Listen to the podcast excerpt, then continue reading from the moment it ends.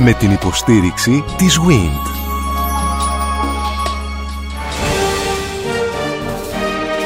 Γνωρίζοντας την ιστορία μας. Η ελληνική διατροφή από την προϊστορία μέχρι σήμερα. Μια σειρά ραδιοφωνικών ντοκιμαντέρ στον Sky 100,3. Είμαστε στο δεύτερο μέρος της ε, περιγραφής της ιστορίας που αφορά στην διατροφή κατά την Βυζαντινή περίοδο.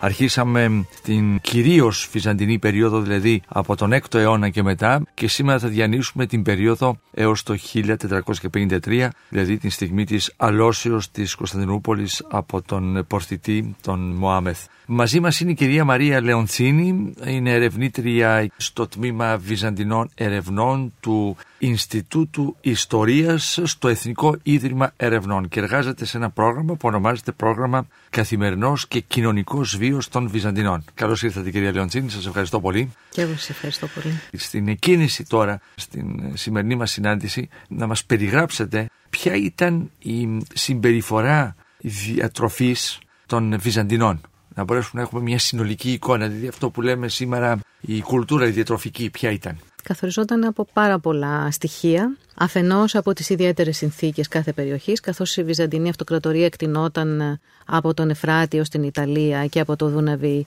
έως ε, τα νότια παράλια του Αιγαίου και πολλές φορές έφτανε και στην ορισμένα σημεία της Δυτικής Μεσογείου, αλλά και από τις ιδιαίτερες κουζίνες και τις προτιμήσεις που είχαν οι λαοί οι οποίοι βρίσκονταν εντός των ορίων της, Αρμένοι ή Καυκάσοι στην Ανατολή, Σλάβοι στα Βαλκάνια ή άλλοι λαοί που ήταν πιο δεμένοι με την ρωμαϊκή παράδοση στην Ιταλία. Καθοριζόταν βέβαια και από τα προϊόντα που μπορούσε κάθε τόπος να δώσει που τα περισσότερα είναι σε διαφορετικές κλίμακες από όσο γνωρίζουμε σήμερα, καθώς ας πούμε το πιο σημαντικό ήταν τα σιτηρά και η παραγωγή του άρτου, ενώ το λάδι που ήταν συστατικό της Βυζαντινής διατροφής ήταν λιγότερο εύκολο να βρεθεί σε περιοχές όπως η κεντρική Μικρά Ασία, όπου δεν υπήρχε ελαιοπαραγωγή στο βαθμό που μπορούσε να βρεθεί σε άλλες μεσογειακές περιοχές. Το κρασί οπωσδήποτε είναι ένα χαρακτηριστικό της καθημερινής διατροφής και συναντάται σε πολλές περιοχές της και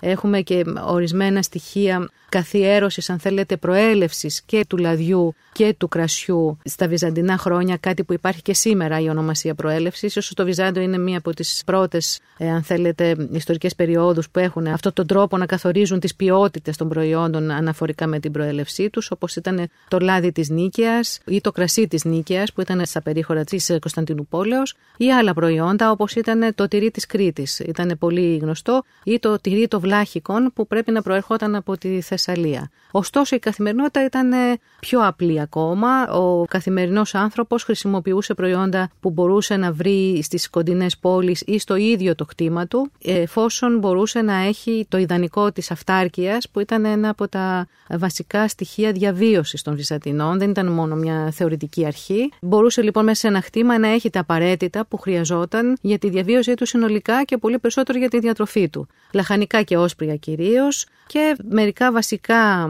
κτηνοτροφικά είδη όπως ήταν είπαμε τα πουλερικά ή πρόβατα και κατσίκια. Το βοδινό κρέας ήταν αρκετά σπάνιο, όχι όμως άγνωστο καθώς η εκτροφή κοπαδιών αγελάδων ήταν περισσότερο εύκολο να γίνει σε περιοχές που υπήρχε διαδεδομένη κτηνοτροφία και κατάλληλες συνθήκες. Το ελαιόλαδο όμως δεν ήταν τόσο διαδεδομένο σε ποσότητες ενώ όπως μπορεί να φανταζόμαστε μια που οι Βυζαντινοί κρυονομούν τους αρχαίους Έλληνες. Είναι λιγότερη παραγωγή. Είναι πιο περιορισμένη εξαιτίας των ιδιαίτερων συνθήκων που επικρατούν τον Μεσαίωνα. Μετά όμως τον 8ο αιώνα και μέχρι το 10ο αναπτύσσεται η ελαιοκομεία, ειδικά στην Πελοπόννησο, που ξέρουμε ότι γίνονται πια εξαγωγές και προς την Κωνσταντινούπολη και στην Κρήτη πλέον αρχίζει μετά ειδικά την απελευθέρωση το 1961 από τον Νικηφόρο Φωκά και σε άλλες περιοχές αρχίζουν και στη Μικρά Ασία στα παράλια της αρχίζει να γίνεται πιο εκτεταμένη η ελαιοπαραγωγή. Επικαλούμε τη μελέτη, την εργασία του συναδέλφου σας κυρίου Ηλία Αναγνωστάκη όπως δημοσιεύτηκε στο περιοδικό 7 ημέρες που συνόδευε την εφημερίδα Καθημερινή κατά το έτος 1998 και είμαστε μάλιστα στο φύλλο του Μεγάλου Σαββάτου και της Κυριακής και γίνεται μια εκτενής αναφορά στη διατροφή και φυσικά στην εποχή του Βυζαντίου. Γράφει ο κ. Αναγνωστάκης κάπου λοιπόν ότι πρόβλημα σε όποιον προσεγγίζει τις βυζαντινές πηγές αποτελεί η αρχαιοπληξία των λογίων του Βυζαντίου την οποία διαπιστώνουμε και στις μαγειρικές και γαστρονομικές τους αντιρρήψεις όταν αυτές καταγράφονται. Ένα απλό παράδειγμα από τη μικρασιατική Γαλατεία του 8ου αιώνα μας οδηγεί στην καρδιά του προβλήματος. Βρισκόμαστε σε μοναστήρι κάπου κοντά στην Άγκυρα και ο ξενοδόχος υποδέχεται κάποιους ταλαιπωρημένους οδηπόρους και τους οδηγεί στην τράπεζα. Αφού έφαγαν, είπαν στον ξενοδόχο, δηλώνοντας έτσι υπενικτικά και την καταγωγή τους: Αλήθεια, φάγαμε σαν γαλάτες. Επαληθείας ως γαλάτε εφάγομεν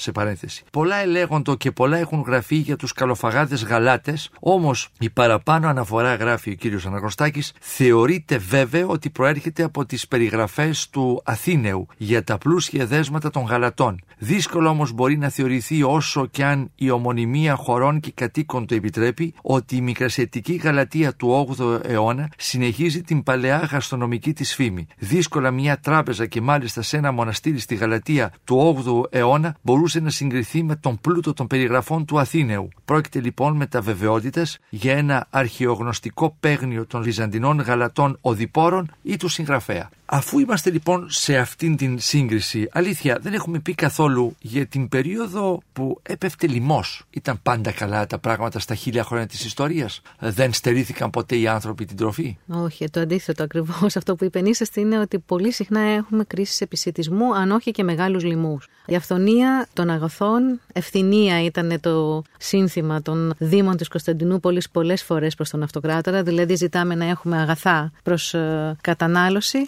παρέμενε πολλές φορές έτοιμα, καθώς διάφορες συνθήκες, οι πόλεμοι, οι κλιματικές συνθήκες, ένας παγετώνας, η ξηρασία, μπορούσαν να καταστρέψουν την παραγωγή ή να εμποδίσουν τη μεταφορά των προϊόντων από τον χώρο της παραγωγής στι πόλει της αυτοκρατορίας. Οπότε έχουμε αναφορές συχνές και έχουμε και θαύματα Αγίων Πολλές φορές αναφέρονται τέτοια θαύματα που προσπαθούν να λύσουν το ζήτημα του λοιμού ώστε να εξασφαλιστεί ο απαραίτητος άρτος για τη διαβίωση και την αποφυγή βέβαια θανάτων και άλλων κοινωνικών φαινομένων έτσι, έντονων λόγω των λοιμών. Ή επαναστάσεων έχουμε έτσι, μια μεγάλη ποικιλία τέτοιων φαινομένων στις ε, Βυζαντινές πόλεις. Πώς έτρωγαν οι Βυζαντινοί κυρία Λεοντσίνη. Είχαν τα ρωμαϊκά ανάκλητρα ή κάθονταν κανονικά στο τραπέζι ε... όπως σε καρέκλα όπως κάθομαστε εμείς; Δύο φορές την ημέρα τρώγανε. Το άριστον ήταν το ας πούμε το μεσημεριανό του φαγητό, μάλλον το έτρωγαν λίγο νωρίτερα από τη σημερινή. Παρόλο που και σήμερα σιγά σιγά στην Ελλάδα καταργείται το μεσημεριανό φαγητό, γιατί όλοι είμαστε εκτός σπιτιού. Αλλά πάντως ήταν λίγο νωρίτερα, ίσως επειδή και το ξύπνημά τους, δηλαδή το πρωί ξεκίναγαν άλλες ώρες. Οπότε το μεσημέρι για αυτούς ήταν σχετικά νωρίτερα. Και βέβαια υπήρχε και το δείπνο. Πολλές φορές υπήρχε και το αριστό δείπνο, δηλαδή αυτό που συμβαίνει σε εμάς σήμερα να τρώγανε μόνο ένα γεύμα. Ή το βράδυ τρώγανε σχετικά ελαφρότερα. Τώρα, σε σχέση με το πώς κάθονταν, πράγματι σιγά σιγά άρχισε να καταργούνται τα ανάκλυντρα και τα βρίσκουμε σε αρκετά σπάνιες περιπτώσεις όσο προχωράμε προς το μέσο Βυζάντιο. Κυρίως βρίσκουμε αναφορές και στα κείμενα αλλά και στις τοιχογραφίε που έχουμε παραστάσεις τραπεζών, είτε για το μυστικό δείπνο, είτε για άλλα μικρά γεύματα που γίνονται στο πλαίσιο σκηνών θρησκευτικών. Έχουμε την αναπαράσταση έτσι, επίπλων που σχετίζονται περισσότερο με το σήμερα. Δηλαδή, έχουμε πια το κάθισμα στο τραπέζι και όχι τη στάση στο ανάκλυντρο. Οι υπόλοιποι Λατίνοι, Φράγκοι, Σλάβοι για τα χρόνια κάθονταν. Είχε διαδοθεί αυτός ο τρόπος. Δεν θα το έλεγα. Τώρα για τη Δυτική Ευρώπη νομίζω ότι υπάρχει μια συνέχεια από τα ρωμαϊκά χρόνια. Ωστόσο, λαοί που έφτασαν στο Βυζάντιο, ακριβώς επειδή μετακινούνταν κιόλα μέσα από το χώρο που έφτασαν από την Ανατολή, είναι πολύ δύσκολο να βρούμε στοιχεία για αυτόν τον τρόπο έτσι, του γεύματος. Πιστεύω όμως ότι υπήρξε μια, αν θέλετε, επίδραση, αλληλεπίδραση σε αυτό το θέμα. Οπωσδήποτε το τραπέζι και οι καρέκλες καθιερώνονται στο Βυζαντινό σπίτι. Έχουμε βρει και αρχαιολογικά, αν θέλετε, τεκμήρια γι' αυτό και φαίνεται ότι υπάρχει μια καθιέρωση πια σε αυτό το θέμα από τους Βυζαντινούς. Θα ήθελα να μάθουμε τώρα, επειδή το Βυζάντιο Είπαμε ότι είναι μια αυτοκρατορία που απλώνεται από την Ανατολή μέχρι τη Δύση και από τη μια πλευρά της Μεσογείου μέχρι από την Ανατολική ως τη Δυτική Ανατολική και από το βορρά έως το νότο για χίλια χρόνια. Στο Βυζάντιο το οποίο παίρνει πολλά στοιχεία από τους πολιτισμούς, από τους ανθρώπους που είναι ενσωματωμένοι στην αυτοκρατορία, είναι κατεκτημένοι. Από το Βυζάντιο όμως το οποίο η πίστη και η εκκλησία έχουν μια βαρύνουσα σημασία στη ζωή των ανθρώπων. Αλήθεια, η εκκλησία δίνει οδηγίες διατροφής στους ανθρώπους πέραν από το νηστεύω δεν νηστεύω. Δηλαδή Μεγάλη Εβδομάδα, τα Χριστούγεννα, υπάρχουν στιγμές άλλες που οι άνθρωποι έχουν μια συγκεκριμένη διατροφή ακριβώς αυτή που προέρχεται από την πίστη τους. Λόγω της πίστης. Κοιτάξτε, υπάρχουν οι μεγάλες σημαντικές αρχές του χριστιανισμού για το να μην υπάρχει υπερβολή, για το να υπάρχει φαγητό για τον πλησίον, να υπάρχει επάρκεια ακόμα και για τους πένιτες, κάτι που φαίνεται ότι επηρεάζει μέσα στους αιώνες τους ανθρώπους. Η επίδραση δηλαδή φαίνεται καταρχήν στον τρόπο που εκτιμούνται τα αγαθά και τα διατροφικά και άλλα αγαθά, ε, στον τρόπο που βλέπουν οι άνθρωποι και εκτιμούν τον υλικό τους κόσμο, αυτόν τον κόσμο που είναι δικό τους δημιούργημα, που βέβαια κατ' επέκταση το θεωρούν και δημιούργημα του ίδιου του Θεού, ε, εφόσον οι πρώτες ύλες προέρχονται από την ίδια τη φύση. Από εκεί και πέρα έχουμε και πιο συγκεκριμένες, αν θέλετε, νουθεσίες ή παραδείγματα που προσφέρονται μέσα από τα πατερικά κείμενα. Όπως για παράδειγμα ο Μεγάλος Βασίλειος ήθελε και περιγράφει στα κείμενά του, όπως και άλλοι ιεράρχες γνωστοί στο Βυζάντιο, πώς ο ίδιος στα νεανικά του χρόνια είχε ένα λαχανόκηπο και προσέφερε στην οικογένειά του και στα γυρατιά του επέστρεψε σε αυτό και θέλησε να επανέλθει σε μια λιτή προσωπική παραγωγή λιτών αγαθών για το τραπέζι του. Αντίστοιχα έχουμε και άλλους Αγίους που είτε φροντίζουν για τους πένιτες μέσω του μοναστηριού τους είτε φροντίζουν μέσω των ε, προϊόντων που έχουν στα χτήματα του μοναστηριού τους να προσφέρουν στην ε, ίδια την περιοχή και την κοινωνία που περιβάλλει, χωρίς να σημαίνει αυτό ότι παίνονται όσοι μένουν στα περίχωρα. Έχουμε το παράδειγμα του Οσίου Λουκά του Στιδιώτη, στον ελλαδικό χώρο δηλαδή. Στη Βιωτία. Στη Βιωτία ακριβώς, που έχει κτήματα γύρω από τη μονή του και με βάση τον βιογράφο του είχε αμπέλια και μεγάλες περιοχές, τμήματα στα οποία καλλιεργούσε λαχανικά, τα οποία με χαρά πήγαινε και άφηνε σε άλλα κτήματα ή στις πόρτες των περίχων και όχι μόνο, ως δώρα του κήπου. Δηλαδή η αγροτική παραγωγή θεωρούνταν ένα δώρο μέσω της θρησκείας πια τους είχε γίνει συνείδηση ότι είναι ένα δώρο της φύσης και κατ' επέκταση του Θεού το οποίο πρέπει ιδιαίτερα να εκτιμάμε και να το αξιοποιούμε με έναν τρόπο που να προσφέρουμε κιόλα. Με αυτή την έννοια, όχι να το αξιοποιούμε για το κέρδος. Όχι ότι οι άνθρωποι στο Βυζάντιο διέφεραν από τους ανθρώπους που υπήρχαν σε όλες τις εποχές και υπάρχουν και σήμερα. Αλλά η συσσόρευση του πλούτου δεν ήταν ιδανικό. Η αυτάρκεια ήταν ιδανικό και η προσφορά. Και από αυτή την άποψη, πραγματικά η Εκκλησία, με έναν τρόπο, αν θέλετε, όχι μόνο θεωρητικό, αλλά και μέσω της εμπειρίας της ίδιας, της δικής της της πράξης, του τρόπου δηλαδή που φαινόταν και εκφραζόταν ο κλήρος μέσα στη βυζαντινή κοινωνία, νομίζω ότι επέδρασε πάρα πολύ σημαντικά. Ήταν κατ' ουσίαν πιστοί άνθρωποι Βυζαντινοί, κυρία Λοντσίνη; Χωρίς αμφιβολία. Ακόμα και σε λόγου. Χωρί υποκρισία. Κοιτάξτε, η υποκρισία σε σχέση με τις ανθρώπινες σχέσεις οπωσδήποτε. Μιλάμε για μια κοινωνία ανθρώπων. Η αμφιβολία όμως είναι κάτι που τουλάχιστον εγώ δεν μπορώ να πω ότι το έχω συναντήσει. Ακόμα και σε λόγου όπως ο Μιχαλή Ψελός και άλλοι άνθρωποι πνευματικοί Βυζαντινοί, οι οποίοι γνώριζαν πάρα πολύ καλά και τις αρχέ ελληνικές επιστήμες, επικοινωνούσαν και με αντίστοιχους επιστήμονες, κυρίως από την Ανατολή. Δηλαδή φαίνεται έμεσα, δεν έχουμε πάντοτε άμεση πληροφόρηση ότι αντάλλασαν απόψεις ή συγκράματα, όπως στην περίπτωση του Πατριάρχη Φωτίου που πρέπει να είχε επαφή με την Αραβική Αυλή των Αραβασιδών. Έχουμε όμως και έμεσες πληροφορίες. Φαίνεται όμως ότι όλα αυτά θεωρούνταν μέρος του κόσμου που ήταν πάντοτε θεϊκός κόσμος. Ήταν οι ίδιοι πάντοτε θεϊκά δημιουργήματα. Ο κόσμος που ζούσαν τμήμα της δημιουργίας, της θεϊκής δημιουργίας, η γνώση δηλαδή δεν τους απομάκρυνε από την πίστη τους και ταυτόχρονα δεν θεωρούσαν και τους υπόλοιπους ανθρώπους, αυτούς που οι Άραβες συνήθως ονομάζουν απίστους, ως μέρος ενός άλλου κόσμου. Άμβλυνε δηλαδή κάποιες ακραίες απόψεις που θα μπορούσαν να έχουν ως πιστοί μια συγκεκριμένη θρησκεία. Γιατί έβλεπαν τον κόσμο συνολικά ως θεϊκό δημιούργημα. Παρότι βασίζονταν στη λογική. Δηλαδή αυτοί οι λόγοι Βυζαντινοί είχαν γνώση λογικής. Και επιστημών, πολλών επιστημών. Έχουμε πάρα πολλά και παραδείγματα. Και πραγματεύονταν το μεταφυσικό. Βεβαίως. Παράλληλα έχουμε και συγγράμματά τους που πραγματεύονται το μεταφυσικό. Με ειλικρίνεια νομίζετε; Εντελώς. Πιστεύω ότι έχουμε μελετήσει αρκετά πια τα κείμενα αυτά και δεν υπάρχει ούτε ένα επιστημονικό δημοσίευμα που να μας δείξει ότι κάποιος είπε αυτό που είπε ο Γαλιλαίος και όμω κινείται. Δεν υπήρχε τέτοιο πράγμα. Αυτό διαπερνούσε και το εκπαιδευτικό σύστημα, κυρία Λεοντσίνη. Σαφώς. Παρόλο που βασιζόταν και στην αρχαία ελληνική γνώση και φιλολογία, τα πρώτα στάδια της γραμματικής και της γλώσσας, όπως ξέρετε, η ελληνική γλώσσα, παρόλο που είχαμε και πολλούς ξένους στο Βυζάντιο, η ελληνική γλώσσα ήταν η μόνη γλώσσα που ήταν η γλώσσα η επίσημη, αυτή που επέτρεπε την ανώδο στην ιεραρχία, την επικοινωνία με την Κωνσταντινούπολη κτλ.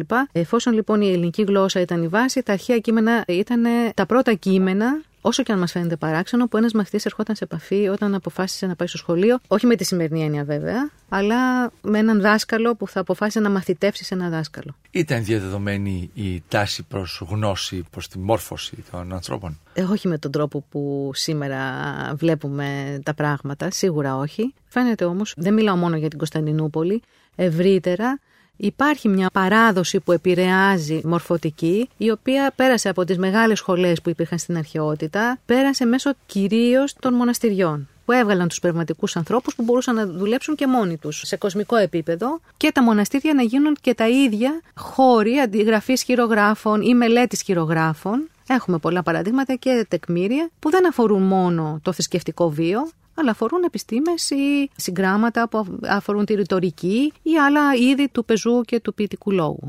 Άρα το μοναστήρι λειτουργεί και σαν κέντρο γνώσης. Οπωσδήποτε. Και, και μετάδοσης αυτής. Και μετάδοσης και συντήρησης και φύλαξης. Έτσι. Βέβαια, εξαρτάται οπωσδήποτε από τον πλούτο του. Δεν έχουν όλα τα μοναστήρια. Την ίδια αξία και την, το ίδιο βάθο. Ναι, γιατί δεν έχουν την οικονομική δυνατότητα να αποκτήσουν τα χειρόγραφα. Τα χειρόγραφα είναι πολύ ακριβό αγαθό για τους Βυζαντινούς. Θεωρούνται λόγω της αντιγραφής, όχι της πρώτης ύλης, αλλά το γεγονός ότι η αντιγραφή κόστιζε. Μπορούμε να αντιληφθούμε τι σημαίνει αυτό σε ώρες ε, με έναν άνθρωπο χειρονακτικής δουλειάς. Οπότε και ήταν και μια πολύπλοκη διαδικασία γιατί έπρεπε να αντιγραφούν με έναν συγκεκριμένο τρόπο. Δηλαδή το κάθε χειρόγραφο έπρεπε να έχει τουλάχιστον δύο ανθρώπους ή τρεις ανθρώπους, ο οποίος ένας διάβαζε, ο άλλος βοηθούσε και ο άλλος έγραφε, προκειμένου να ελέγχεται συνεχώς το κείμενο. Δεν υπήρχαν περιθώρια για λάθη και σβησίματα. Οπότε δημιουργούσε ένα κόστος και γι' αυτό δεν είναι εξίσου η γνώση με τον ίδιο τρόπο κατ' επέκταση διαδεδομένη στην ε, βυζαντινή κοινωνία.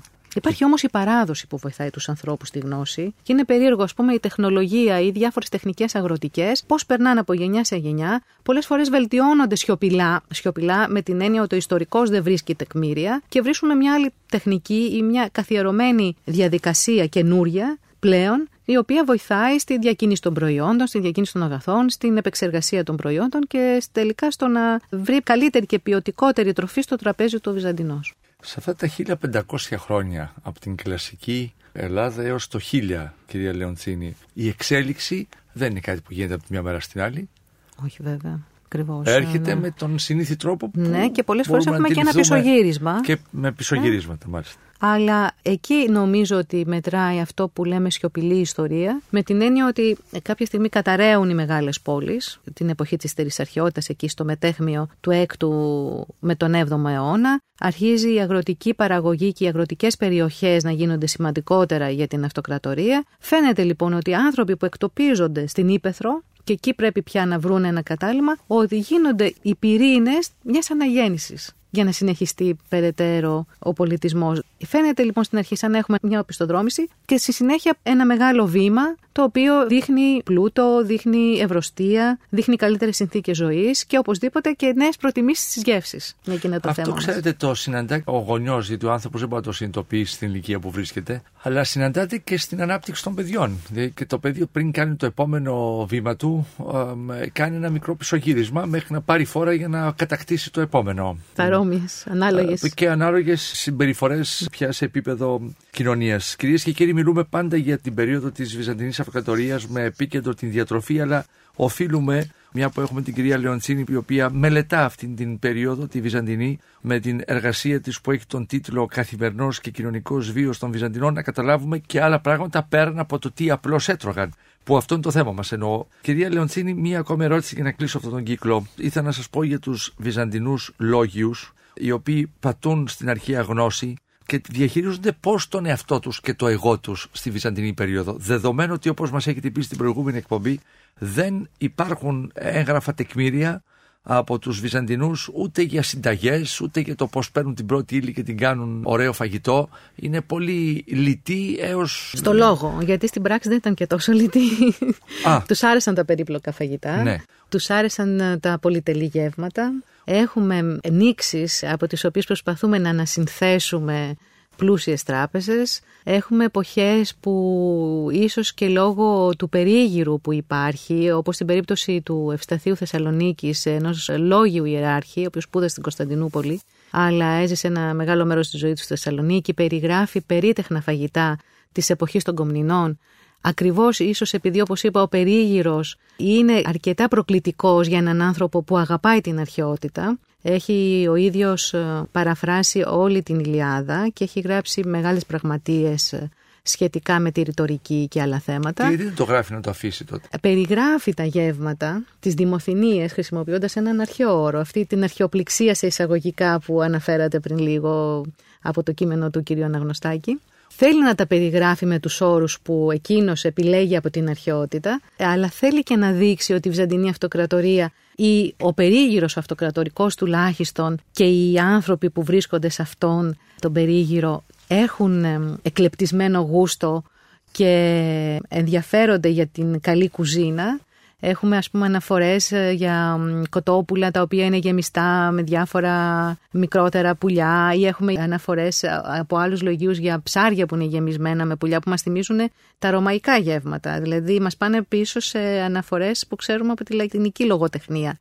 Ή έχουμε άλλα περίτεχνα φαγητά τα οποία αναφέρονται σε γεμιστά, συνήθως πουλερικά και μικρά χοιρινά τα αδελφάκια που τα αγαπούν, τα οποία είναι και έχουν πολύ τρυφερό κρέας. Το χοιρινό είναι πολύ αγαπημένο, επίσης και δεν το αναφέραμε καθόλου. Τα οποία τα περιβάλλουν με ειδικές ζύμες ώστε να γίνουν ζουμερά και τα ψήνουν και περιγράφουν τις μυρωδιές. Δεν έχουμε όμως τη συνταγή. Τα έχουμε δηλαδή περισσότερο σαν μια ρητορική επίδειξη του πλούτου, της ευμάρειας και της καλής ζωής. Τους ενδιαφέρει στον πολιτισμό τους, ίσως αυτή τη στροφή μετά το 12ο αιώνα που αρχίζει η αυτοκρατορία και κατακλείζεται από νέους ε, ξένους ας πούμε κατακτητές να πω τους σταυροφόρους κυρίως, τους δυτικούς που αρχίζουν και έρχονται στο Βυζάντιο ότι κοιτάξτε εμείς τα έχουμε αυτά και έχουμε και τις ειδικές περιστάσεις και έναν ιδιαίτερο τρόπο να τα καταναλώνουμε δηλαδή αλλά με ένα ρητορικό τρόπο σαν να περιγράφουν ένα ποίημα δεν μπαίνουν στη λογική να κάνουν αυτούς τους καταλόγους και των οδηγιών για το πώς παρασκευάζεται ένα δείπνο, ας πούμε. Υπενθυμίζουμε ότι ο άρτος καθιερώνεται με την ονομασία ψωμί και ο ίνος με την ονομασία κρασί. Ο λαχανόκηπος είναι ένα περιουσιακό στοιχείο των ανθρώπων, είναι το καταφύγιό τους, μπορεί να πει κανείς ακόμη και στις δύσκολες εποχές.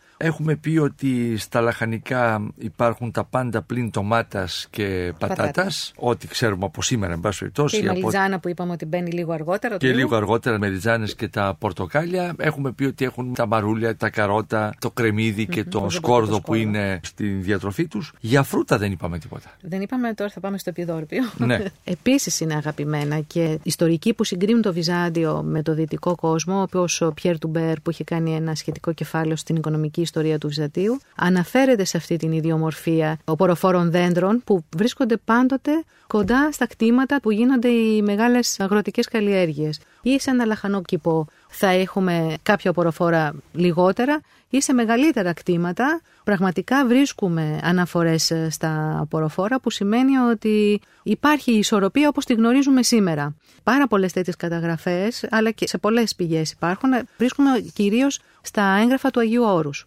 Να ξεκινήσουμε από το αμπέλι και το σταφύλι βέβαια που είναι σήμα κατά τεθέν των βυζαντινών καλλιεργειών. Και θα μιλήσουμε για το ένα πολύ φτηνό τουλάχιστον στις αγορές της Κωνσταντινούπολης έτσι. Θα το λέγαμε αγροτικό προϊόν ή φρούτ, δεν μπορούμε να το πούμε ακριβώς φρούτο αλλά το πεπόνι για το οποίο μπορούσε να το βρει κανείς σε μεγάλες ποσότητες και αρκετά φθηνά σύμφωνα με το Μιχάλη Ψελό. Έχουμε βέβαια τα αχλάδια, τα σίκα που τα αγαπούν πολύ. Με συγχωρείτε, πριν πάτε στο αχλάδι, το λένε απίδι. Εγώ το έχω Βεβαίως. μεγαλώσει με τα απίδια. Το αχλάδι το βρήκαμε στην Βεβαίως. Ελλαδική επικράτεια. Έτσι. Τα σίκα, όπως είπαμε, ναι, τα, τα οποία είναι πολύ βασικά. Και μετά πηγαίνουμε σε άλλα όπως είναι το κεράσι, τα οποία τα γνωρίζουν όπου μπορούν να ευδοκιμήσουν, τα καλλιεργούν. Και υπάρχουν πολλές αναφορές και για μήλα, τα οποία βέβαια και αυτά έχουν μια δυσκολία στον τρόπο έτσι, της καλλιέργειάς τους και φαίνεται ότι μπορούσε κανείς να τα βρει από πλανόδιους πολιτές εύκολα, τουλάχιστον στην Κωνσταντινούπολη. Σε ό,τι αφορά στα γλυκά, στα γλυκίσματα ή στα γλυκά του κουταλιού,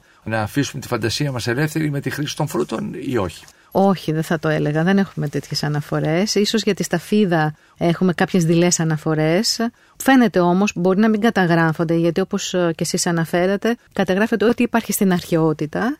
Ή εκείνα τα οποία μπορούν να παρισφρήσουν μέσα στην περιγραφή, μέσα σε μια περιπτωσιακή αναφορά. Δεν γίνονται συστηματικές δηλαδή καταγραφές. Οπότε δεν έχουμε αναφορές στα γλυκά του κουταλιού. Έχουμε όμως σε γλυκίσματα με βάση το μέλι και ζυμωμένα με μέλι ή με βάση ας πούμε το σίκο και το μέλι έχουμε κάποιες ε, έτσι αναφορές. Το πιο γνωστό γλύκισμα ήταν ο πλακούντας που δεν είχε μέσα βέβαια φρούτα, αλλά ήταν πολύ αγαπητός. Πρέπει να ήταν ένα είδος τηγανίτας ή κάποιου γλυκού κέκ με πάρα πολλές παραλλαγές. Και έχουμε και κάποια αρτογλυκίσματα σε ένα από αυτά μάλιστα έχουμε το στόλισμά του με διάφορα είδη αυγών από διάφορα πουλερικά που περιγράφεται σε ένα πολύ όμορφο πίνημα του Ιωάννη Γεωμέτρη που μάλλον αποτελεί και πρόδρομο των πασχαλινών τσουρεκιών. Δηλαδή βλέπουμε μια ποικιλία από περιοχή σε περιοχή διαφόρων έτσι, γλυκών που δείχνει καταρχήν την αγάπη των Βυζαντινών και από την άλλη αυτή την πολυδιάσπαση που υπάρχει σε εισαγωγικά μέσα στη Βυζαντινή κοινωνία εξαιτίας του χώρου στον οποίο βρίσκεται. Θα ήθελα όμως να μάθω εάν σε περίοδο περίοδου γιορτών, Χριστούγεννα ή Πάσχα, είχαν αυτά που έχουμε και εμείς σήμερα, δηλαδή οι βασιλόπιτες, τσουρέκια, το Πάσχα, τέτοια πράγματα συνδυασμοί υπήρχαν. Δεν υπάρχουν καταγραφές γι' αυτό, οπότε δεν μπορούμε να μιλήσουμε με βεβαιότητα.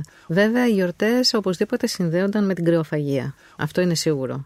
Να υποθέσουμε ότι το χείριο κρέας ήταν το πιο αγαπητό και συνεπώς θα πρέπει να συνόδευε τα μεγάλα γεύματα, τα γιορτινά, είτε στο μεσοβυζαντινό άνθρωπο, είτε στην πιο μεταγενέστερη εποχή και οπωσδήποτε και διάφορα άλλα αρτήματα τα οποία αγαπούσαν ή πιο ακριβά μπαχαρικά κτλ. θα μπορούσαν αυτά να φανταστούμε σε ένα γιορτινό τραπέζι. Πάντοτε μιλάμε για τον καθημερινό άνθρωπο, δεν μιλάμε ούτε για την ανώτερη τάξη, ούτε για τα γεύματα στο παλάτι που και εκεί έχουμε πολλές φορές ε, λιτότερα γεύματα και έχουμε και βέβαια και πιο πλούσια με αφορμές γάμων ή ιδιαίτερων γιορτών κτλ.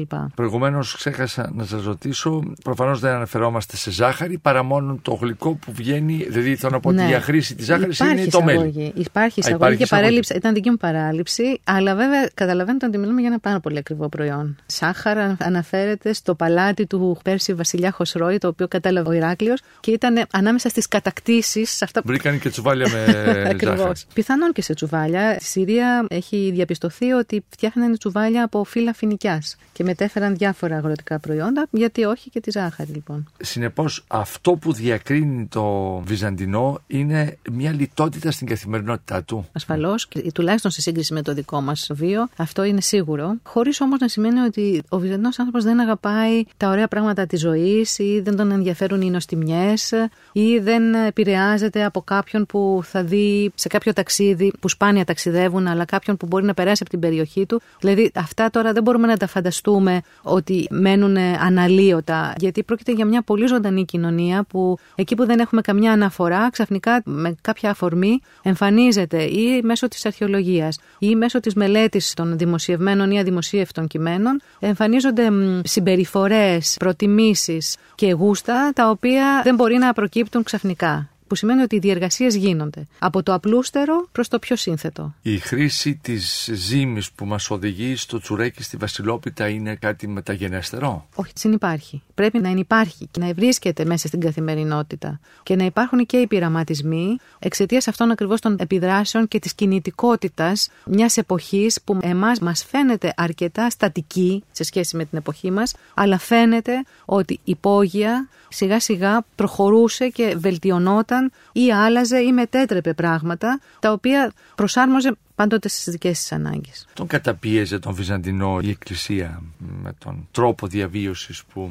ε, δεν ξέρω αν επέβαλε, αν πρέπει ναι. να χρησιμοποιήσω αυτό το ρήμα, αλλά που καθόριζε. Κοιτάξτε, δεν έχουμε μαρτυρία γι' αυτό. Δεν υπάρχει ούτε η έννοια της καταπίεσης. Τώρα, η έννοια του καθορισμού σαφώς υπάρχει. Αλλά η Εκκλησία δεν είναι κάτι έξω από την κοινωνία. Δεν είναι θεσμός με τη σύγχρονη έννοια. Είναι μέσα στην καθημερινότητα και μέσα στον ίδιο κόσμο που ζουν και οι κοσμικοί. Οπωσδήποτε, βέβαια, το μοναστήρι έχει τους δικούς του κανόνες, πολύ αυστηρά καθορισμένους. Έχουμε πληθώρα κειμένων σχετικά με τον τρόπο λειτουργίας. Αλλά ίσως επειδή καθορίζεται κυρίως η θρησκεία από την αγάπη, την φροντίδα των ασθενεστέρων, την φροντίδα των πενήτων, την ανακούφιση των πασχόντων. Μια εμπειρία, αν θέλετε, προσωπική που έχει ο καθένας με όλα αυτά. Νομίζω ότι δεν προκύπτει κάτι, τουλάχιστον σε αυτό που έχουμε μέχρι στιγμής καταγεγραμμένο, που να δείχνει ότι δημιουργεί αίσθημα πίεσης. Ποιες καθημερινές συνθήκες διατροφής πάντα που συναντάτε εσείς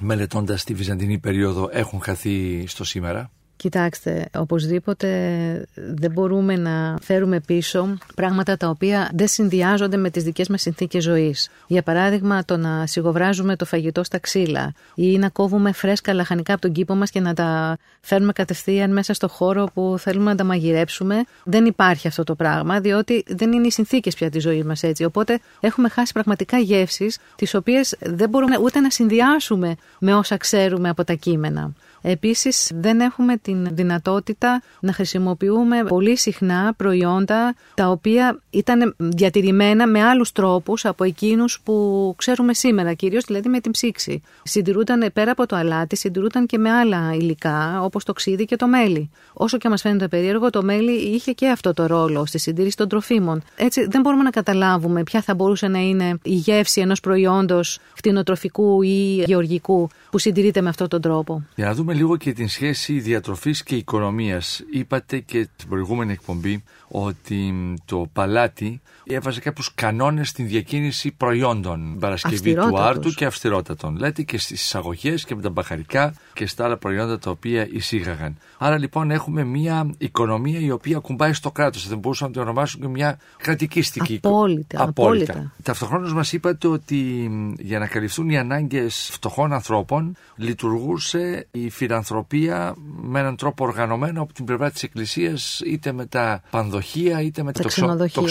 Ναι, ναι, το ξενοδοχείο. Που σημαίνει χώρος περίθαλψης. Χώρος περίθαλψης και με το εστιατόριο, το οποίο η αρχική του μορφή ήταν στο να παρέχεται ένα πιάτο φαγητό στους ανθρώπους. Ο αυτοκράτορας έκανε και ο ίδιος αγαθοεργίε, βοηθούσε και ο ίδιος ανθρώπους άπορους. Κρατική μέρημνα με αυτόν τον τρόπο όχι. Ξέρουμε βέβαια αυτοκράτορες που νοιάζονταν για τους ε, φτωχούς με έμπραχτο τρόπο. Όταν είπα ε, ότι δεν το έκανε αυτοκράτορα, εννοώ ότι δεν έφτιαχνε ιδρύματα κρατικά ώστε να παρέχεται η περίθαλψη. Πολλές φορές όμως τα εκκλησιαστικά ιδρύματα στηρίζονταν σε συνδρομή αυτοκρατορική, όχι μόνο οικονομική, μπορούσε να είναι διοικητική, ας πούμε, η συνδρομή ή να έχει σχέση με την γη και τον οικισμένο χώρο στο οποίο βρισκόταν το μοναστήρι. Εκείνο που ξέρουμε οπωσδήποτε όμως ότι φρόντιζαν οι αυτοκράτορες ήταν ο καλός εφοδιασμός της αγοράς μέσω της νομοθεσίας και επίσης μέσω της νομοθεσίας η απάλληψη ορισμένων υπερβολών. Δεν είναι τυχαίο ότι στη μέση Βυζαντινή εποχή που αναφέρετε κι εσείς ως εποχή μεγάλης ακμής έχουμε πάρα πολλά μέτρα κατά των δυνατών. Και είναι περίεργο πώ ένας αυτοκράτορας βρίσκεται αντιμέτωπος με το ίδιο το περιβάλλον του, γιατί καταλαβαίνετε ότι οι άνθρωποι που έχουν τα μεγάλα κτήματα, δηλαδή τις παραγωγικές δυνάμεις στα χέρια τους, αποτελούν οι ίδιοι την παραγωγική δύναμη της αυτοκρατορίας, αφού εκεί στα μεγάλα κτήματα πια παράγονται, εκεί έχει συγκεντρωθεί ο πλούτος και παράγονται τα βασικά αγαθά, πώ ο ίδιος ο αυτοκράτορας προσπαθεί να περιορίζει τη δύναμη αυτών των ανθρώπων μέσω της νομοθεσίας και ταυτόχρονα να φροντίζει ώστε οι ασθενέστεροι, οι πέννητες να μπορούν να από αυτόν τον περιορισμό να ωφελούνται. Τους φορολογεί δηλαδή αυτό. Τους φορολογεί και τους περιορίζει τον τρόπο της απόκτησης περιουσίας τους. Πολλές φορές, αν το δει κανείς μονομερός, μπορεί να θεωρηθεί ότι ο αυτοκράτορα απλώς φροντίζει τη δική του εξουσία. Καθώς δεν θέλει άλλους να γίνουν δυνατότεροι από εκείνον και να διεκδικήσουν τον θρόνο. Κάτι που δεν ήταν καθόλου ασυνήθιστο μάλιστα. Ωστόσο, μέσα σε αυτή την νομοθεσία για τους δυνατούς, βλέπουμε ότι υπάρχουν και μέτρα για τους ασθενέστερους, για τους φτωχότερους. Για το πώς θα μπορούσε ένας άνθρωπος που είναι χωρίς καθόλου μέσα να αποκτήσει λίγη γη ή ένας που έχει ελάχιστη γη να μην αφαιρεθεί από εκείνον και να περάσει σε μια μεγαλύτερη οικονομική ας πούμε τάξη, δυνατότερη οικονομική τάξη. Αυτή νομίζω είναι μια ακόμα έτσι επίδραση αυτής της ε, λογικής που λέγαμε νωρίτερα και βέβαια ήταν και αναγκαίο για την επιβίωση του κράτους. Γιατί η φορολογία πρέπει να είναι φτιαγμένη έτσι ώστε να μπορεί να αποδοθεί και από τους μεν, ώστε να υπακούν στον αυτοκράτορα, να μην είναι τόσο δυνατοί ώστε να πούνε ότι εγώ δεν αποδίδω τους φόρους μου, αφενός, και αφετέρου και οι πέννητες να αποτελούν οι ίδιοι στοιχείο πίεσης για τους δυνατούς. Υπήρχε δηλαδή μια προσπάθεια ισορρόπησης. Η πολιτική ανώνα τι είναι; Κοιτάξτε, είναι όπως και η στρατιωτική ανώνα, είναι δύο, αν θέλετε, σκέλη της διοικητικής μηχανής που είχε εφαρμοστεί στις αρχές του Βυζαντίου και κυρίως από το Μέγα Θεοδόσιο αναπτύχθηκε περισσότερο με πολύπλοκο τρόπο ώστε η μηχανή αυτή να μπορεί να προσφέρει την ετήσια σοδιά, όπου σημαίνει η λέξη ανώνα, την ετήσια σοδιά, αλλά όταν λέγανε ανώνα δεν νοούσαν τη σοδιά, νοούσαν ακριβώς αυτόν τον μηχανισμό, ο οποίος επέβλεπε την παραγωγή και τη μεταφορά και τη διάθεση, αυτό δηλαδή αν θέλετε το τριμερέ σχήμα, παραγωγή, μεταφορά και διάθεση στους πληθυσμούς της Κωνσταντινούπολης και των μεγάλων πόλεων της αυτοκρατορίας, του βασικού αγαθού που κυρίως ήταν το σιτάρι. Αυτό δεν σημαίνει ότι δεν υπήρχαν και άλλα προϊόντα στην Ανώνα, αλλά κυρίως ήταν το σιτάρι που ήταν απαραίτητο για το ψωμί. Κάτι σαν δελτίο ας πούμε δελτίο. Βέβαια δεν είναι σε τόσο... να καλυφθεί η βασική η ανάγκη. Βασική ανάγκη. Δεν είναι όμως τόσο... Δηλαδή μιλάμε και πέρα από το αναγκαίο. Μιλάμε για μια ε, ποσότητα που σε κάθε πολίτη ή κάθε κάτοικο της Κωνσταντινούπολης με την έννοια του κατοίκου γιατί υπάρχουν και κομμάτια του πληθυσμού της Κωνσταντινούπολης που δεν είναι επίσημοι κάτοικοι για κάποιο λόγο δεν έχουν φροντίσει και το διεκδικούν πολλές φορές ώστε να μπουν σε αυτό το, το δικαίωμα προκειμένου να τροφοδετούνται από τους ανωνικούς άρτους. Και βέβαια υπάρχει και η ανώνα για τους υπαλλήλους που εξυπηρετούν το παλάτι, για τους λογίους, τους δασκάλους, δηλαδή σαν έναν μισθό, αλλά που βασιζόταν στην αντιμιστία σε είδος, λάδι, στάρι κτλ. Και αυτό συμβαίνει σε όλο το Βυζάντιο, παρόλο που η ανώνα καταργείται ως ορολογία μετά τον 7ο αιώνα, γιατί αλλάζουν εντελώς οι συνθήκες, όπως είπαμε,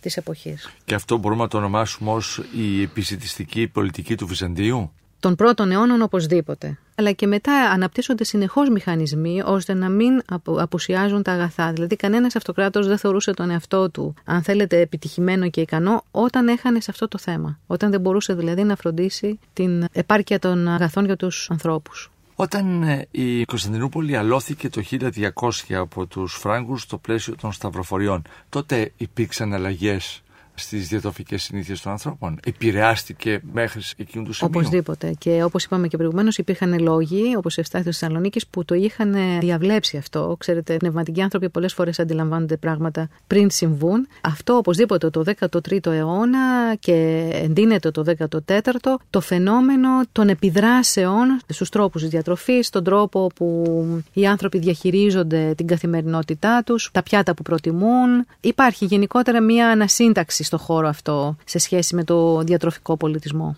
Γράφει ο κύριος Ηλίας Αναγνωστάκης σε αυτήν την εργασία που έχω επικαλεστεί η οποία προέρχεται μέσα από το ένθετο 7 ημέρες που συνόδευε κάποτε την εφημερίδα καθημερινή και αναφέρομαι στο φύλλο του Πάσχα του 1998 ότι συμπερασματικά η άποψή του είναι ότι κατά τους ελληνιστικούς και ρωμαϊκούς χρόνους στις απέναντες αυτοκατορίες οι λαοί συμβίωναν διατηρώντας τις γαστρονομικές τους ιδιότητες άλλες δανείζοντάς τις και άλλες δανειζόμενοι, το ίδιο συνέβη και κατά την Βυζαντινή περίοδο και αργότερα την Οθωμανική. Ειδικότερα για τους Βυζαντινούς χρόνους και μάλιστα κατά τον 7ο αιώνα η γαστρονομική πρίκα όλων των αρχαίων λαών, Ελλήνων, Ρωμαίων, λαών της Βαλκανικής και Μικρά Ασίας, Εβραίων, Περσών, Αιγυπτίων, Σύρων, Καυκασίων, αλλά και αυτή των νέων κοινωνών του πολιτισμού της χριστιανικής ελληνικής Ανατολής, Σλάβων, Αρμενίων, Αράβων, Φράγκων, Τούρκων, οδηγεί σε μια νέα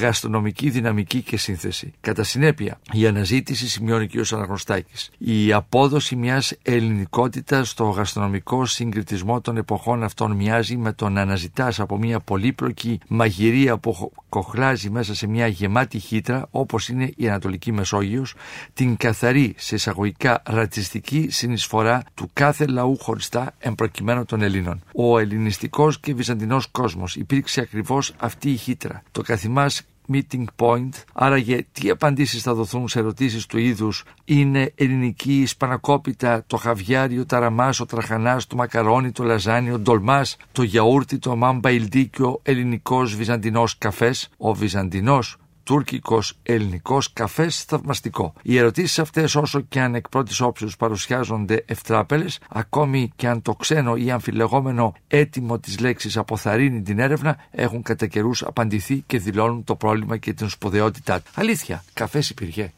Καφές δεν υπήρχε στο Βυζάντιο όπως ξέρουμε. Υπήρχαν όμως αφεψίματα από τα βότανα της φύσης τα οποία γνωρίζουμε και τα αγαπούσαν βέβαια πολύ να τα συμπληρώνουν με μέλι. Ε, Όσο πιο βαρύ και πιο γλυκό, τόσο πιο αγαπητό στου Βυζαντινού. Πιο αγαπητό, ναι. Ο καφές κατέφθασε από την κατάκτηση της ε, Αμερικανικής Υπήρου από τον Κόλομβο. Λοιπόν, ναι, και ποια ήταν τα φεψίματα της εποχής; Αυτά που ξέρουμε και σήμερα το φασκόμηλο καταρχήν και όλα όσα υπάρχουν σε κάθε σημείο της αυτοκρατορίας για να μην μιλάμε πάντοτε για τον ελλαδικό χώρο. Άλλο θα είχαν στη Βόρεια Βαλκανική, άλλο στη Μικρά Ασία, αλλά τα θέλουν όσο το δυνατόν περισσότερη γλυκιά γεύση. Ναι. Έχουμε αρκετές αναφορές γι' αυτό. Γιαούρτι υπάρχει. Βεβαίως υπάρχει και διάφορα είδη τυριών που τα περιγράφουν με διάφορες αφορμές, χωρίς να ξέρουμε βέβαια τη συνταγή και πάλι. Και το γιαούρτι είναι το οξύγαλο. Το οξύγαλα είναι διαδεδομένο παντού. Ακόμα και σε περιοχές που δεν υπάρχει κτηνοτροφία, φαίνεται ότι μετά τον 1ο, 10ο αιώνα υπάρχει και ειδικός πολιτής όξι γαλατάς. Αυτό μας δείχνει ότι μεταφέρεται το προϊόν και σε περιοχές που τυχόν δεν υπάρχει κτηνοτροφία έτσι τόσο ανεπτυγμένη. Πώς προετοιμάζεται η βυζαντινή κοινωνία στα χρόνια πρώτης αλώσεως, όταν δηλαδή πια οι Οσμανλίδες έχουν προχωρήσει προς την Ανατολή και φτανουν ε, στα παράλια της Μικράς Ασίας. Οπότε έχουμε άλλη μια όσμωση εκεί. Δηλαδή μετά από την ε, λατινική κατάκτηση των Φράγκων έρχονται οι άλλοι εκ των όπισθεν.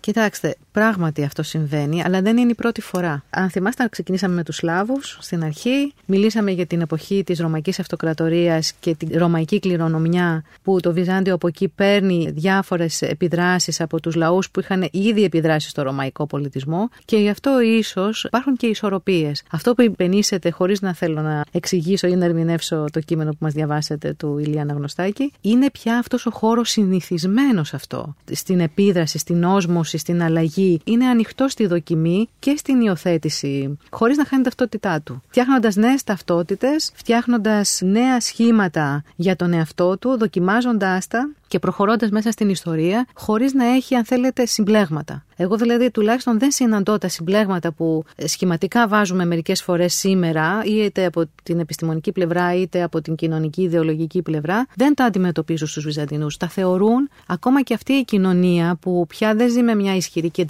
εξουσία στην Κωνσταντινούπολη, αλλά ζει με την αυτοκρατορία της Νίκαιας, ζει με τους παλαιολόγους στην Πελοπόννησο, δεν φαίνεται σε θέματα που έχουν να κάνουν όχι με την εξουσία, εκεί είναι ένα άλλο θέμα, αλλά με θέματα διαβιώσεως να φοβάται το φαγητό που θα φάει ο Φράγκος. Θα, θα το δει, θα το κοιτάξει, μπορεί να το αντιγράψει. Θέλει να δοκιμάσει. Γιατί δεν φοβάται να είναι αυτός που είναι. Δεν το φοβάται αυτό. Δεν φοβάται ότι θα σταματήσει να υπάρχει. Κυρία Λεοντσίνη, με εμπνεύσατε για μια μεθεπόμενη σειρά κάποια στιγμή στην προσπάθεια που κάνουμε εδώ στον Sky να μάθουμε την ιστορία. Είναι η διαχείριση της εξουσίας. Η ιστορία της εξουσίας, λοιπόν, από τους πρώτους σχηματισμούς των ανθρώπινων κοινωνιών έως σήμερα. Για αυτό που είπατε προηγουμένως, τη διαχείριση της εξουσίας. Αλλά ειλικρινά ο κύριος Αναγνωστάκης με εμπνέει. Γιατί κάνει πολύ ωραίου συνδυασμού σε αυτό το κείμενο. Γαλλική ομελέτα υπήρχε; Ομελέτα υπήρχε. υπήρχε. Ε, πολύ αγαπημένη. Ε, είναι στο τα, Βυζάντιο στο Βυζάντιο είναι τα ναι. σφουγγάτα, που ξέρουμε και τα θαύματα του Αγίου Γεωργιού με τα σφουγγάτα, πολύ διαδεδομένα και αγαπητά. Και ίσως είναι και κάτι από αυτά που έχουν επιβιώσει και στις μέρες μας, όταν φτιάχνουμε κάτι πρόχειρο και βιαστικό στην καθημερινότητά μας.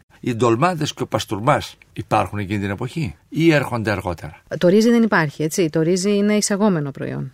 Όπως και η ζάχαρη, όπως είπαμε. Ωστόσο, συνδυασμός θρίων, δηλαδή φύλων, που μπορεί να είναι τα αμπελόφυλλα, πρέπει να τα κόβουμε νωρίς όταν αναφέρω τις καλλιεργίες του αμπελιού, προκειμένου να αναπνέει το φυτό. Αν τα φερούμε λοιπόν αυτά και βάζουν οπωσδήποτε συνδυασμούς τροφών ή άλλων παρασκευασμάτων, προκειμένου να φτιάξουν ένα παρόμοιο με τους ντολμάδες σκεύασμα, πιθανόν να υπάρχει. Τώρα, ο Παστουρμά δεν ξέρουμε ακριβώς αν είναι, γιατί φυσικά δεν υπάρχει και η Καμίλα. Κυκλοφορεί κοντά στο Βυζάντιο. Πολλές φορές έχουμε και αναφορές με αφορμή βέβαια κυρίως πολεμικές επιχειρήσεις και μέσα στα βυζαντινά εδάφη. Υπάρχει όμως κάτι που μοιάζει με τον Παστουρμά που ονομάζεται γόνδι ή απόκτη. Δεν τα έχουμε ταυτίσει ποτέ. Ξέρουμε ότι ήταν κάτι το οποίο ήταν κρέας οπωσδήποτε, το οποίο ήταν διατηρημένο με διάφορα καρικεύματα και αλάτι βέβαια και υποθέτουμε ότι αν δεν ήταν ακριβώς αυτό είναι κάτι παρόμοιο. Όπως ο κ. Αναγνωστάκης λέει, η σπανακόπιτα παρήματο χάρη δεν έχει ετοιμολογικά τίποτε το ελληνικό. Και το μόνο που μπορεί να μας προσφέρει είναι ότι το σπανάκι ως είδος κατά μία άποψη φτάνει από την Περσία όπως και το πορτοκάλι από το Πορτογκάλο οι ερευνητές δεν συμφωνούν πότε εμφανίζονται τα πορτοκάλια στο Βυζάντιο τον 12ο ή τον 15ο αιώνα. Κυρία Λεοντσίνη, φτάνοντας στο τέλος της εκπομπής, σας ευχαριστώ πάρα πολύ για την παρουσία σας εδώ στον Sky. Η κυρία Λεοντσίνη, να υπενθυμίσω, είναι ερευνήτρια στο τμήμα Βυζαντινών Ερευνών του Ινστιτούτου Ιστορίας στο Εθνικό Ίδρυμα Ερευνών και εργάζεται σε ένα πρόγραμμα που ονομάζεται Καθημερινός και Κοινωνικός Βίος των Βυζαντινών. Μακάρι αυτό το Ινστιτούτο Ιστορίας να μας είναι χρήσιμο, κυρία Λεοντσίνη, και να το αναζητήσουμε κι εμείς στις προσπάθειες που κάνουμε εδώ από τον Sky 100,3 ευχαριστώ πολύ για την παρουσία σας. Εάν σας άρεσε το ραδιοφωνικό ντοκιμαντέρ που μόλις ακούσατε, μπείτε στο sky.gr κάθετος podcast και γίνετε συνδρομητής. Περιμένουμε όμως και τα σχόλιά σας ή ακόμα καλύτερα την κριτική σας στα iTunes. Η δική σας κριτική στα iTunes θα βοηθήσει και άλλους Έλληνες σε όλο τον κόσμο να ανακαλύψουν τα νέα podcasts του Sky και να γνωρίσουν την ιστορία μας. Κυρίες και κύριοι, γεια σας.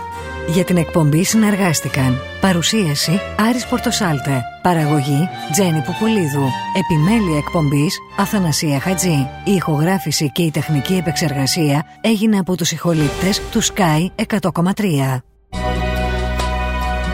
Με την υποστήριξη της WIND